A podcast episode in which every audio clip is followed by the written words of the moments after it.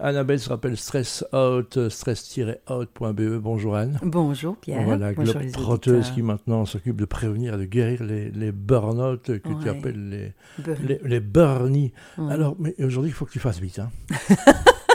c'est un peu la En cinquième effet. clé. donc oui, c'est- la, c'est la cinquième clé.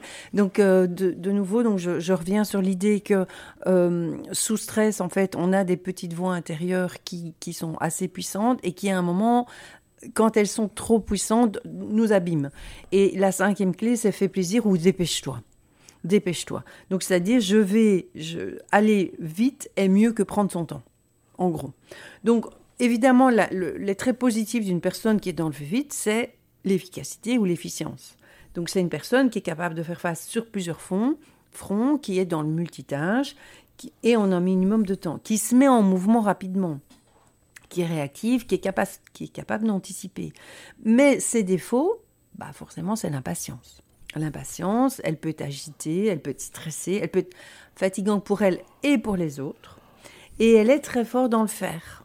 Elle s'épuise à force de ne pas se reposer, en fait, hein, puisque dans le fait vite, elle a toujours un agenda archi bouqué, archi, euh, archi rem- rempli, et donc avec, avec trop. Donc son comportement, c'est une personne qui est concise, qu'on va dire excitée, qui déplace beaucoup d'air par sa façon de bouger et de parler, qui veut entraîner les autres dans, dans son ouragan, et celui qui ne court pas est quelqu'un qui ne travaille pas. Voilà, ça c'est un peu dans, dans sa tête. Donc chaque tâche est importante. Elle s'occupe de plusieurs choses à la fois. Et évidemment, comme je disais, elle a dur à se relaxer et à ne rien faire. Elle ne supporte pas de devoir attendre. Donc les, les phrases types euh, qui, qui viendraient de son enfance, ce serait euh, Tu vas être en retard, t'as une minute pour faire ça, ou t'es toujours le dernier. Genre. Et la pensée à recadrer, c'est que une tâche ne peut être accomplie convenablement que en vitesse. On ne fait bien les choses que rapidement ou que vite. Évidemment, c'est- pas le cas. Mais donc, c'est vraiment la pensée à recadrer pour une personne qui est dans, qui est dans, le, qui est dans le fait vite, dépêche-toi. Et donc, l'antidote, ben, fatalement, c'est quoi? C'est je peux prendre le temps. Je peux prendre le temps. Donc, c'est de comment je passe du fait vite à je prends le temps. Donc, c'est quelques petits conseils, c'est faire du time management, donc c'est établir un planning en étant précis et réaliste. Voilà, se laisser du temps. Je voilà. ça demain à 6 Oui. heures, même si vous l'avez fait dans l'heure. Voilà. Voilà. Il y a toute une série de conseils dans le time management par rapport à ça, hein, mais, mais d'apprendre à être précis et réaliste. Alors, de travailler pas à pas et d'apprendre en fait à n'entamer une tâche qu'une fois la précédente finie. Alors ça, ça, peut être un peu complexe, surtout pour les personnes HP qui sont en, qui, voient plutôt, euh, qui n'ont pas une pensée linéaire, mais plutôt en arborescence. Mais donc c'est, en tout cas, de, d'utiliser l'écrit pour s'aider par rapport à ça, pour pas revenir en arrière sur quelque chose qui a, qui a été fait. Donc c'est bien prendre note de là où on s'est arrêté en interruption et de recommencer là où on s'est arrêté, pas de revenir en arrière. Alors prévoir des pauses régulières. Donc moi j'invite vraiment les personnes euh, dans une autre capsule, j'expliquerai les, les bulles avec la mini bulle, mais j'invite vraiment les personnes à avoir une petite musique un peu sympa euh, sur leur smartphone, minimum 21 jours, le temps de s'habituer à avoir en tête que toutes les entre 1h15 et 1h30, j'ai besoin, mon cerveau a besoin de 5 minutes de pause parce qu'il il, il a, il a besoin de s'aérer pour revenir à, quelque chose d'e- d'efficace. Et donc, c'est vraiment inévitable pour un fonctionnement optimal.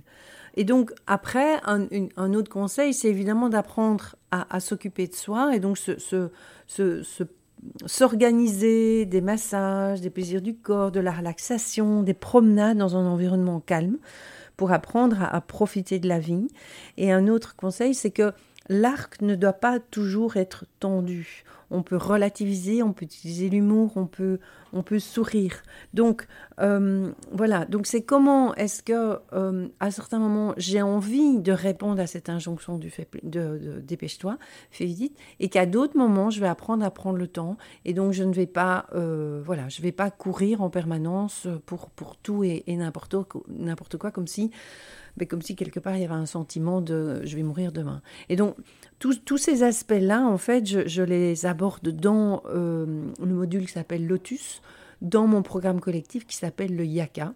Et donc ça, c'est un, un programme qui est absolument magnifique que j'ai euh, conçu il y a sept ans, qui tourne depuis euh, six ans et demi, avec une équipe de, de professionnels passionnés comme moi. Donc on, est six et on partage une vision et, des valeurs communes.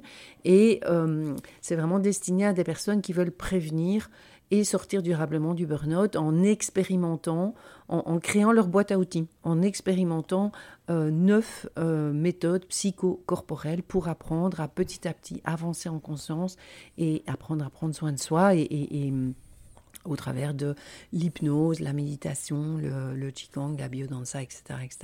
Donc c'est vraiment un, très très beau programme. Très bien, cinq clés déjà, neuf, une boîte à outils. Ça, les cinq clés-là, je les, je les aborde que dans un seul module. Voilà, c'est très bien. Donc on rappelle, euh, c'est euh, stress-out.be, on retrouve toutes les informations. Hein. Oui, bon, Le programme Yaka aussi. Et entre nous, on se retrouve la semaine prochaine. Avec grand plaisir. Dans le calme, la sérénité, sans aucun stress. Merci Anne. Avec plaisir.